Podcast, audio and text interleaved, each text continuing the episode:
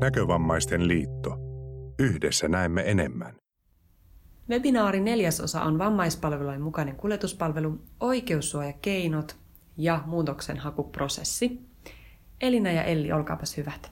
Kiitos. Mä oon oikeuksien valvontalakimies Elli Björkberg ja, ja tässä nyt puhutaan mm, oikeussuojakeinoista ja muutoksenhakuprosessista. Tämä nyt liittyy pitkälti niin kuin vammaispalvelulain mukaiseen kuljetuspalveluun, mutta on, on kyllä ihan sovellettavissa vaikka henkilökohtaiseen apuunkin ja muihin subjektiivisen oikeuksien asioihin. Mutta joo, aloitetaan. Eli, eli oikaisuvaatimuksen ja hallintovalituksen tekemisestä ensin muutama sananen. Eli kunnan viranhaltija tekee aina virkavastuulla sen vammaispalvelulain mukaisen päätöksen, vaikka sitten sen kuljetuspalvelupäätöksen. Se on viranhaltijapäätös ja se pitää antaa aina kirjallisena ja siihen pitää aina voida hakea muutosta. Ja päätöksen tulee sisältää ää, oikaisuvaatimusohje. Niitä on kaiken näköisiä nähty.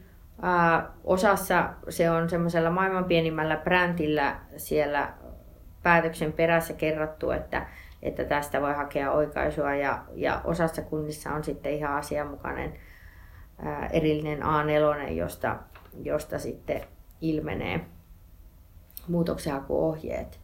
Mutta tota, yleensä se on siis oikaisuvaatimus, joka osoitetaan kunnan sosiaalilautakunnalle tai jollekin muulle tälle vastaavalle toimielimelle. se on mainittu siinä oikaisuvaatimusohjeessa, mikä se kunnan elin on, jolle se oikaisuvaatimus osoitetaan. Ja se oikaisuvaatimusaika tämmöisissä VPL-asioissa on aina 30 päivää päätöksen tiedoksi saannista. Ja muutama sananen siitä, että miten se oikaisuvaatimusaika sitten tai se valitusaika lasketaan. Eli tässä on eri vaihtoehtoja riippuen siitä, miten se päätös on tullut sulle tiedoksi. Jos se on tullut tavallisena kirjeenä, eli ei minään saantitodistuskirjeenä, vaan ihan normaalin postin mukana, niin silloin siihen päätökseen tulee merkitä se postituspäivä. Eli siellä lukee, että päätös annettu postin kuljetettavaksi ja sitten siellä on päivämäärä.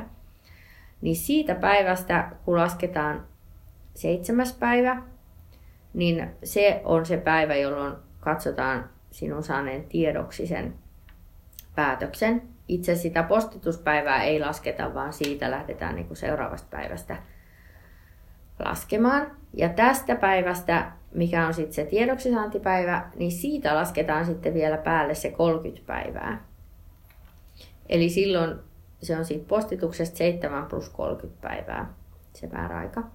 Jos sitten se päätös tulee saantitodistuskirjeenä, jonka käy sitten, käyt sitten postista tai muualta kuittaamassa, niin silloin lasketaan sitten se 30 päivää suoraan siitä saantitodistuksen päivämäärästä. Eli silloin ei tule tätä seitsemän päivän lisää siihen.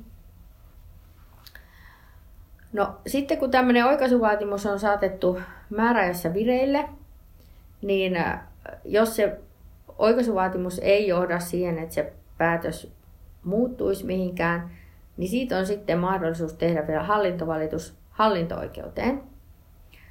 Ja tässä on myös määräaika, joka on myös se samainen 30 päivää siitä lautakunnan päätöksen tiedoksi saannista.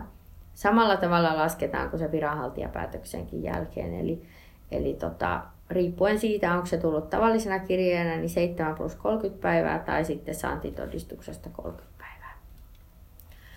No sitten vielä, on vielä yksi, yksi oljenkorsi jäljellä, eli jos valitus ei menesty siellä hallinto-oikeudessa, niin, niin näistä subjektiivisen oikeuden vammaispalvelupäätöksistä on voinut edelleen valittaa sitten korkeimpaan hallinto-oikeuteen. Mutta tähän on nyt tulossa, tulossa muutos, eli ensimmäinen tammikuuta 2020 korkeimmasta hallinto-oikeudesta tulee valituslupatuomioistuin, ja, ja se tarkoittaa sitä, että myös näissä subjektiivisen oikeuden asioissa ää, pääsee sinne korkeimpaan hallinto-oikeuteen vain valituslupamenettelyn kautta. Eli, eli tietyt lain vaatimat perusteet sille, että, että miksi se valituslupa tulee myöntää. Ja sitten, jos ne valitusluvan, jos korkein hallinto-oikeus sitten myöntää valitusluvan, niin sitten vasta se itse valitus käsitellään. Tästä, tästä varmasti tiedotetaan sitten vielä tässä vuoden lopussa tarkemmin sitten oikeuksien valvonnan toimesta. Mutta mennään eteenpäin. Eli, eli tämän oikaisuvaatimuksen ja hallintovalituksen tekemisestä, ne on aina tehtävä kirjallisesti ja allekirjoitettava. Ja sitten siellä oikaisuvaatimusohjeessa myös kerrotaan, mitä usein, että mitä siinä muutoksenhakukirjelmässä on ilmoitettava. Eli sen pitää täyttää tämmöinen tietynlainen niin kuin minimisisältö. Eli yksi mikä pitää olla on valittajan nimi, kotikunta ja yhteystiedot. Jos sitä asiaa hoitaa oikeudenkäyntiasiamies, niin sitten hänen tietonsa. Sitten siinä oikaisuvaatimuksessa tai valituksessa tulee aina yksilöidä, että mitä päätöstä se valitus koskee. Se tapahtuu siis käytännössä, että kirjoittaa siihen sen päätöksen päivämäärän ja numeron tai muut tunnistetiedot. Sitten pitää ilmoittaa, että mihin päätöksen osaan hakee muutosta. Ainahan ei välttämättä ole tyytymätön niin kuin koko päätökseen, vaan se voi koskea vaikka osaa sitä päätöksestä. Ja sitten on myös ilmoitettava, että mitä vaatii muutettavaksi ja millä perusteella. Tämä on tärkeää, että ne vaatimukset olisi siinä mahdollisimman selkeästi esitetty. Eli aina ensin nämä tota, valituksen alaisen päätöksen tiedot, valittajan tiedot ja sitten ne vaatimukset. Ja tähän muutoksenhakukirjelmään liitetään sitten se päätös, johon haetaan muutosta, mahdolliset valtakirjat, jos sitä hoitaa joku muu kuin tämä päätöksen kohde. Ja sitten mahdolliset muut asiakirjat, joihin tämä valittaja vetoaa siinä valituksessaan. Se on tärkeää muistaa, että kun nämä on niin kuin määräaikaan sidottuja asioita, että, että se pitää saada vireille siinä määräajassa, mutta vaikka sitten tämmöisenä niin kuin minimisisältöisenä, että, että juuri nämä asiat, mitä, mitä äsken kerroin, niin on siinä valituskirjelmästä. Mutta sitten on onneksi hallintoprosessissa aina mahdollisuus täydentää sitä valitusta ihan niiden perusteluidenkin ja osalta ja näytön osalta. Eli se määräpäivä on sinällään ehdoton, että sen puitteissa se asia pitää saada vireille siellä muutoksen haku viranomaisessa, mutta, mutta tosiaan tämmöinen täydentäminen sekä perusteiden että todistelun osalta on, on mahdollista. Eli jos sulla esimerkiksi on käytettävissä vaikka sitä tuoretta lääkärilausuntoa silloin, kun pitää laittaa se valitus vireille, niin laitat valituksen vireille ja sitten toteat, että tuut täydentämään sitä vielä – sitten pikaisesti tämmöisellä tuoreella lääkärilausunnolla. Ja sitten vaan toimitetaan se perästäpäin sitten se lääkärilausunto sinne valitusta käsittelevälle taholle. Mutta tässä on just se kompastuskivi sitten, että, että jos hirveän myöhäisessä vaiheessa tässä prosessissa esittää sitä uutta selvitystä, vaikka uuden lääkärilausunnon, ja asia onkin sitten jo siellä hallinto-oikeudessa, niin hallinto-oikeus ei ryhdy sitä uutta todistelua arvioimaan ensimmäisenä asteena, vaan se usein tekee niin, että, että se palauttaa sen asian sinne viranhaltijalle tai sinne kunnan lautakunnalle sen uuden todistelun arvioimiseksi. Ja jolloin sitten se asia palautuu ja sitten taas uudelleen kunnassa arvioidaan sen uuden todisteen merkitys ja tehdään uusi päätös, josta sitten voi valittaa edelleen sitten toista kertaa sitten vaikka sinne hallinto-oikeuteen. Et se tavallaan niin kuin voi niin kuin viivästyttää sitä prosessia aikamoisestikin, kun tiedetään, että nämä käsittelyajat on melko pitkiä.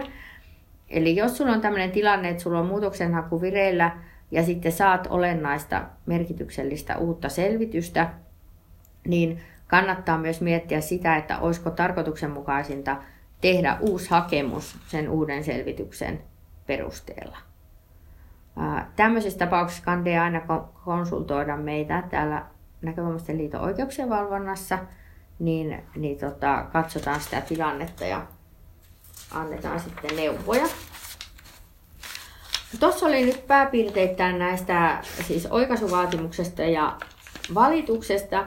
Ja sitten Elina kertoo nyt sitten muistutuksesta joka, ja kantelusta, jotka on myös tämmöisiä oikeussuojakeinoja ihan järkeviä ja käyttökelpoisia. Eli ensin käydään lyhyesti läpi muistutusta. Sosiaalihuollon asiakkaalla on oikeus tehdä muistutus palvelusta, kuten vammaispalvelusta. Asiakkaan tekemä muistutus voi koskea sitä, mitä hän, miten häntä on kohdeltu, taikka sosiaalihuollon laatua. Muistutus on tavallaan kantelun esivaihe, mutta kantelun tekeminen ei välttämättä edellytä, että, edellytä sitä, että ensin on tehty muistutus. Muistutus tehdään kyseisen toimintayksikön vastuuhenkilölle tai sosiaalihuollon johtavalle viranhaltijalle, kuten esimerkiksi sosiaalitoimen tai vammaispalvelujen johtajalle. Pääsääntöisesti muistutus on tehtävä kirjallisesti. Aivan erityisestä syystä voi olla oikeus tehdä myös suullisesti. Siinä oli muistutus pääpiirteittäin. Sitten siirrytään kanteluun. Ensinnäkin kantelu tarkoittaa eri asiaa kuin valitusmenettely. Kantelussa on kyse laillisuusvalvonnasta. Yleisiä laillisuusvalvojia ovat eduskunnan oikeusasiamies ja valtioneuvoston oikeuskansleri. Nämä tahot valvovat, että viranomaiset ja virkamiehet noudattavat lakia ja täyttävät velvollisuutensa. Lisäksi laillisuusvalvojat valvovat muita julkista tehtävää hoitavia. Oikeuskanslerin ja, ja oikeusasiamiehen lisäksi on kaksi muuta keskeistä viranomaista, joille voi kannella. Eli ne ovat AVI, eli aluehallintovirasto, sekä Valvira, eli sosiaali- ja terveysalan lupa- ja valvontavirasto. Ja kantelu tehdään näistä vain yhteen paikkaan kerralla. Ja tota, Oikeus kantelun tekemiseen ei ole rajattu kantelijan omaan asiaan samalla tavalla kuin valitus. Eli kantelun voi tehdä kuka tahansa, esimerkiksi järjestöt. Kantelun ei tarvitse koskea yksittäistä asiakasta, vaan sen voi tehdä esimerkiksi kunnan vammaispalvelussa noudattamasta toimintatavasta tai ohjeistuksesta.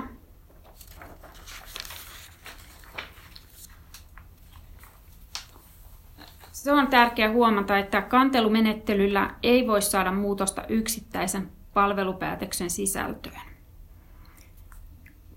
Kantelun voi tehdä esimerkiksi henkilöstön riittävyydestä, esimerkiksi jos henkilöstön vähyyden vuoksi asiakkaat eivät saa päätöksiä määräajan sisällä. Kantelu voi koskea palvelusuunnitelmien tekemättä jättämistä tai muita vastaavia sosiaalitoimen puutteellisia tai huonoja menettelytapoja. Ja sitten kantelu voi koskea sitä, että asiakkaat eivät saa asiallista palvelua, eli kohdellaan huonosti. Kantelu voi koskea palvelujen riittämättömyyttä tai, tai jos saatavuudessa on ongelmia. Ja sitten kantelu voi koskea asiankäsittelyn viivästymistä tai neuvonnan puutetta esimerkiksi. Sitten Avin ja Valviran toimivallasta kanteluasioissa. Aluehallintovirastot eli AVIT valvoo kuntien sotetoimintoja, peruspalvelujen saatavuutta sekä perusoikeuksien ja oikeusturvan toteutumista. Manner-Suomessa aveja on kuusi ja Ahvenanmaalla avina toimii Ahvenanmaan valtion virasto. Sitten Valvira puolestaan vastaa terveydenhuollon ammattihenkilöiden ja organisaatioiden valvonnasta sekä terveydenhuollon kanteluiden käsittelystä silloin, kun kyse on tapauksessa, tapauksesta, jossa epäillään hoitovirheen johtaneen potilaan kuolemaan tai vaikeaan pysyvään vammautumiseen. Sosiaalihuollon kantelut Valvira ratkaisee, kun kyse on valtakunnallisesti ja periaatteellisesti tärkeästä asiasta. riippumatta siitä tahosta, jolle ne kantelut tehdään, niin kantelussa on aina selvitettävä, mitä menettelyä tai päätöstä kantelija pitää virheellisenä tai epäasianmukaisena. Sitten, mitä kantelusta voi seurata? Kanteluviranomainen voi ratkaisussaan yksi saattaa kantelun kohteen tietoon käsityksensä lainmukaisesta menettelystä. Kaksi, huomauttaa viranomaista. Kolme, esittää korjaamismenettelyyn ryhtymistä tai hyvityksen suorittamista. Neljä, todeta, ettei kantelu anna aihetta toimenpiteisiin. On huomattava, kuten aikaisemmin on jo tässä todettu, että hallintopäätöstä kanteluviranomainen ei voi itse korjata, muuttaa tai kumota. Lisäksi on huomattava se, että jos kanteluviranomainen toteaa, että asia vakavuutensa perusteella antaa aihetta toiseen prosessiin, esimerkiksi virkamiesoikeudellisen vastuun arviointiin, erityisesti esitutkinta voi olla kyseessä tai virkamiehen varoittaminen tai irtisanominen, niin tässä tapauksessa kantelun käsittely raukeaa. Joo, sitten me esitellään muutamia kanteluratkaisuja. Tämä on nyt tämmöinen kuljetuspalvelun järjestämistä koskeva eduskunnan oikeusasiamiehen kanteluratkaisu vuodelta 2014. Tässä oli siis kantelija, joka arvosteli täysi-ikäiselle vaikeavammaiselle lapselleen järjestettyä kuljetuspalvelua. Tässä oli se tilanne, että tämä kuljetuspalvelun järjestämistapa oli muutettu ilman, että kantelijan olisi etukäteen oltu yhteydessä tai muutenkaan tiedotettu siitä asiasta. Ja kantelussa kantelija arvosteli myös kuljetuspalvelusta määrättyä asiakasmaksua. No yksi asia, tai tässä oli useampi asia, mihin siis eduskunnan oikeusasiamies kiinnitti huomiota. Ihan ensinnäkin tämä kuljetuspalvelun järjestämistapa ja järjestäminen niin oikeusasiamies totesi, että jos kantelija on tyytymätön kuljetuspalveluita koskevaan järjestämistapaan, on oikeus vaatia järjestämistavan muuttamista. Ja se kuuluu sitten just tähän niin kuin, ei kanteluprosessiin, vaan siihen yksilöpäätöksestä tehtävään valitusprosessiin. Eli, eli aina on oikeus hakea sitten vaikka hakemuksella muutosta siihen järjestämistapaan, jolloin siitä saa sitten valituskelpoisen viranhaltijapäätöksen. Eli, eli oikeusasiamies totesi, että tässä niin kuin prosessivalinta on väärä, eli kantelun sijaan olisi pitänyt, tai edelleenkin varmaan tämä henkilö sitten voi tämän kantelun jälkeen laittaa vireille sitten hakemuksen sen kuljetuspalvelun järjestämistavan muuttamisesta. Ja se etenee sitten sitä omaa, omaa reittiään. No sitten toinen asia oli tämä kunnan neuvonta- ja selvittämisvelvollisuus. Eli kun muutettiin tätä kuljetuspalvelun järjestämistapaa, mutta ei sitten vaivauduttu hirveästi siitä sitten käyttäjiä informoimaan. Ja tosiaan siellä laissa on vahvana tämä viranomaisen neuvontavelvollisuus ja se tarkoittaa myös oma-aloitteista velvollisuutta selvittää asiakkaalle ne palvelun järjestämistapaan liittyvät asiat ja vaihtoehdot. Ja tässä, tässä tota, oikeusasiamies korosti, että viranomaisten neuvojen ja selvitysten tulee olla selkeitä, eikä ne saa johtaa sosiaalihuollon asiakkaan oikeudenmenetyksiin tai oikeuksien kaventumiseen. Ja tässä oikeusasiamies kiinnitti sosiaali- ja terveystoimen huomiota edellä sanottuun ja katsoo, että kunnan olisi pitänyt selvittää, että soveltuuko tämä uusi järjestämistapa kantelijalle ja informoida ja neuvoa selkeästi tähän uuteen järjestämistapaan liittyen. Eli tämä on hyvä. Samantyyppinen kanteluratkaisu me saatiin myös täällä Näkövammaisten liitosta silloin, kun Helsingin matka, Helsinki muutti tätä kuljetuspalvelun järjestämistapaa ja näkövammaiset liitettiin tähän keskitettyyn kyydin välitykseen. Ja siitä kanneltiin silloin aluehallintoviranomaisille, joka, joka sitten totesi myös samaan tyyliin, että, että kaupungin olisi pitänyt informoida ja, ja tota, toteuttaa tämä neuvontavelvollisuutensa siinä järjestämistapaa vaihtaessa muutoin kuin kaupunki täällä teki sen niin, että, että lähetti vain mustavalkokirjeen sitten kaikille näkövammaisille, että järjestämistapa muuttuu ja viikon päästä homma toimii näin. No sitten tässä kantelussa, mikä oli siellä oikeusasiamiehellä, oli vielä kysymys näistä asiakasmaksuista. Siitä oikeusasiamies totesi, että, että tota, siinä oli kysymys siitä, että maksu peri, perittiin riippumatta näistä toteutuneista matkamääristä. Niin siihen oikeusasiamies totesi, että, että se on asiakasmaksulain vastaista ja, ja tota, kiinnitti sosiaali- ja terveystoimen huomiota edellä sanottuun. No käytännössä tämä tarkoittaa sitä, että, että viranomainen oli toiminut lainvastaisesti ja toivottavasti sitten tämän, tämän kanteluratkaisun jälkeen sitten muutti tätä käytäntöä näistä omavastuista. Sitten täällä meidän dioissa on vielä viimeisenä tämmöinen mm, yksi dia, jossa on siis vertailtu muutoksenhakua ja muistutusta ja kantelua keskenään. Eli tässä on sitten esitetty niin kuin kootusti nämä näiden prosessien erot. Eli oikaisuvaatimus, valitus on silloin hyvä ottaa käyttöön, kun on saanut jonkun epätoivotun päätöksen, jolloin vaikka jotain palvelua ei ole myönnetty tai päätös ei kaikilta osin vastaa sitä, mitä, mitä olet hakenut. Ja myös silloin, jos päätös on, on tota, tehty asiakkaan sitä pyytämättä ja se on epätoivotun sisältöinen. Esimerkiksi jos viranhaltija keskeyttää jonkun palvelun, joka on kuljetuspalvelu esimerkiksi myönnetty olosuhteiden muuttumisen vuoksi sitten tekee päätöksen, että ei olekaan enää oikeutta kuljetuspalveluun.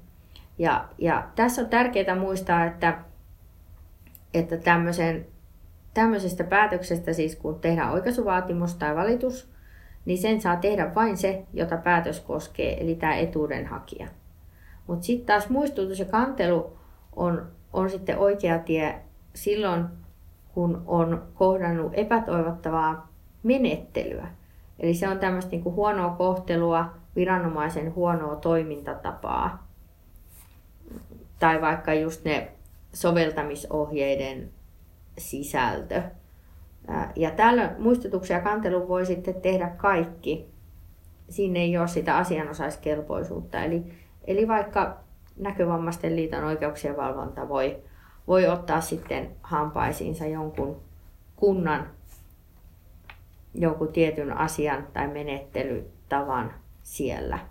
Eli näistä tietenkin ensisijaisesti me ei voida tietää näistä epäkohdista, jos niistä ei meitä informoida. Eli, eli tässäkin asiassa on tosi hyvä, että vuorovaikutuksellisesti ollaan sitten yhteydessä ja voidaan sitten kimpassa miettiä sitä, että mikä se oikea prosessi on. Mutta sitä vielä korostan, että koska nuo oikaisuvaatimukset ja valitukset on määräaikaan sidottuja, niin, niin että oli sitten mahdollisimman pian sen päätöksen saatuanne, vaikka se päätöksen sisältö olisi teille vielä itsellekin epäselvä, jos ette ole päässyt siihen vaikka avustajan kanssa tutustumaan, niin, niin silti vaikka toimittaa sen alueelliselle oikeuksien valvojan asiantuntijalle sen päätöksen tutustuttavaksi, koska siinä jokainen päivä on tärkeä, että, että ne määräajat ei sitten ehdi kulua umpeen ja sitten päätös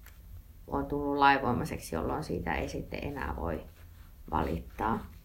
Näihin törmää valitettavan usein, niin älkää jääkö muhimaan sen asian kanssa, vaan ottakaa, ottakaa yhteyttä välittömästi. Ja silloin on tosi tärkeää, että toimitatte sen koko päätöksen ihan kaikki ne sivuineen, oikaisuvaatimusohjeineen ää, ja, ja myös sitten vaikka, jos se on tullut saantitodistuksella, niin sen kirjekuorenkin sinne oikeuksien valvonnan asiantuntijalle, jotta, jotta sitten tarkasti nähdään heti, että, että milloin se määräpäivä on ja, ja mihin tästä tulee sitten valittaa. Mutta olemme siis yhteyksissä. Kiitos. Näkövammaisten liitto. Yhdessä näemme enemmän.